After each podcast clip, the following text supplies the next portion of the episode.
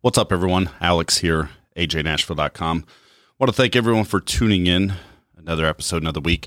So, a lot of you probably saw my post the other day, and it's where I asked, Hey, who do you know that has been through some trauma or some hard times or something of that nature that has found success and basically has a story to tell around it? And great responses, right? There was great responses. There was quite a few people in there. I'm very grateful for everybody, but it made me realize one thing. And that's how much credit we give to ourself in the perception of success. And it got me thinking. And when it got me thinking, what I realized is most people gauge success based on the generic value that a lot of people place in what it is they consider success, which is monetary, right?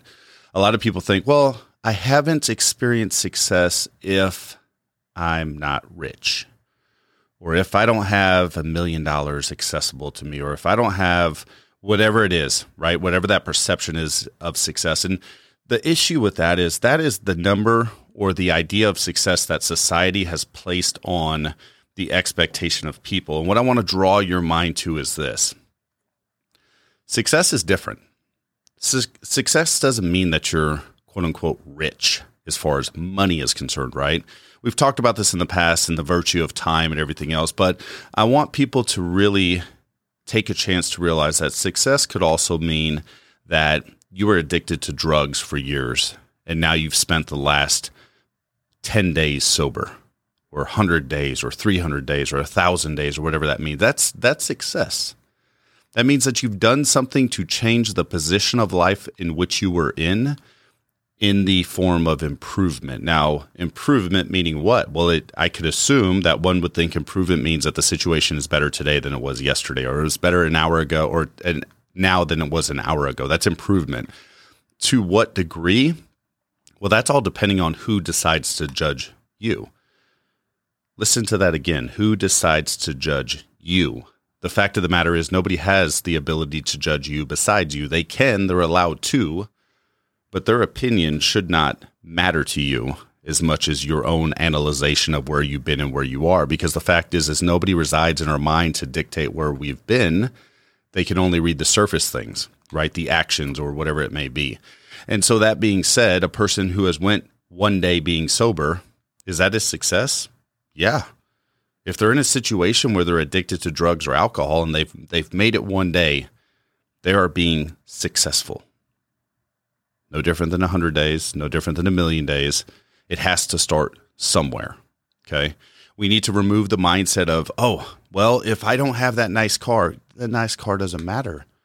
Especially if you're gauging success in a city like Chicago or something else where a nice car is not even needed. In fact, it's a burden, right? To have a nice vehicle in a city like that could be considered a burden because public transportation is so readily available. The other portion I want people to bear in mind is success could mean that you quit that job that you knew was going nowhere and started your own business. And now you're fully invested in the business that you started. You're dedicated. Your family is surrounding you. They're making your business part of their business. The community is supporting you. You've you've accomplished a dream of ownership and is something that you possess versus somebody else's dream and something they possess. That's success. But too often we allow society to dictate. And I saw that through these posts. And guess what? It's no fault to the people that thought that because often people don't talk about the difference, the importance. Because nobody sits around the campfire and says, Oh, yeah, I'm super successful. Mm-hmm. I don't have a boss anymore. Because the next question that typically pops up is, Oh, yeah, how much money did you make? Who gives a shit? In my opinion, if you run a successful business, you probably didn't make any money because a lot of that money probably went back into the business in the first couple years. We also have to look at the progression. We have to reward ourselves for being where we are, if where we were is different than where we're currently at. Don't be afraid to live some of the spoils that you deserve. Now, I'm not talking about going out and spending recklessly and buying fancy you know, cars and watches and so on and so forth. But there's often this thought that, oh, if, if I if I spend any of this money on something other than this, then it's wasteful. No, you got to live your life. Invest in yourself first, right? Invest in yourself. Invest in your your well being, your mindset, your motivation. You know, it's funny because I am a coach, and I my coaching. I often rotate to the mental portion of whatever it is at that job or that career or that uh, person who is utilizing my coaching, what it is that they focus on. So the to give you some insight of that is you could be a pizza maker, but if your mindset's not in the right place and your business ownership is making pizza, but you dread your job and you hate it because of some mental stigma, my benefit to you is to remove the negativity out of your mind to allow you to live the dream that you once had, right? Nobody's opened up a pizza shop just because. There's probably something behind that that inspired that. And often we let the thing located between our two ears dictate what it is we feel. You know the person I'm getting ready to talk about the person that you walk in, your day's buzzing, it's great, it's awesome, and maybe you're this person, maybe not, I don't know. But the person that comes up and no matter what's great, something's bad. Be grateful. Bring light into every relationship that you encounter. Darkness is readily available everywhere. Bring something bright. Be the person that when you come walking along, people are like, man, I like that person. Right? I like the person that brings positivity to the conversation. That doesn't mean that you always have to be everything's, you know, flowers and butterflies and everything else, but there has to be some positivity about you. There has to be an aura about you that people enjoy being around. Unless they don't have to.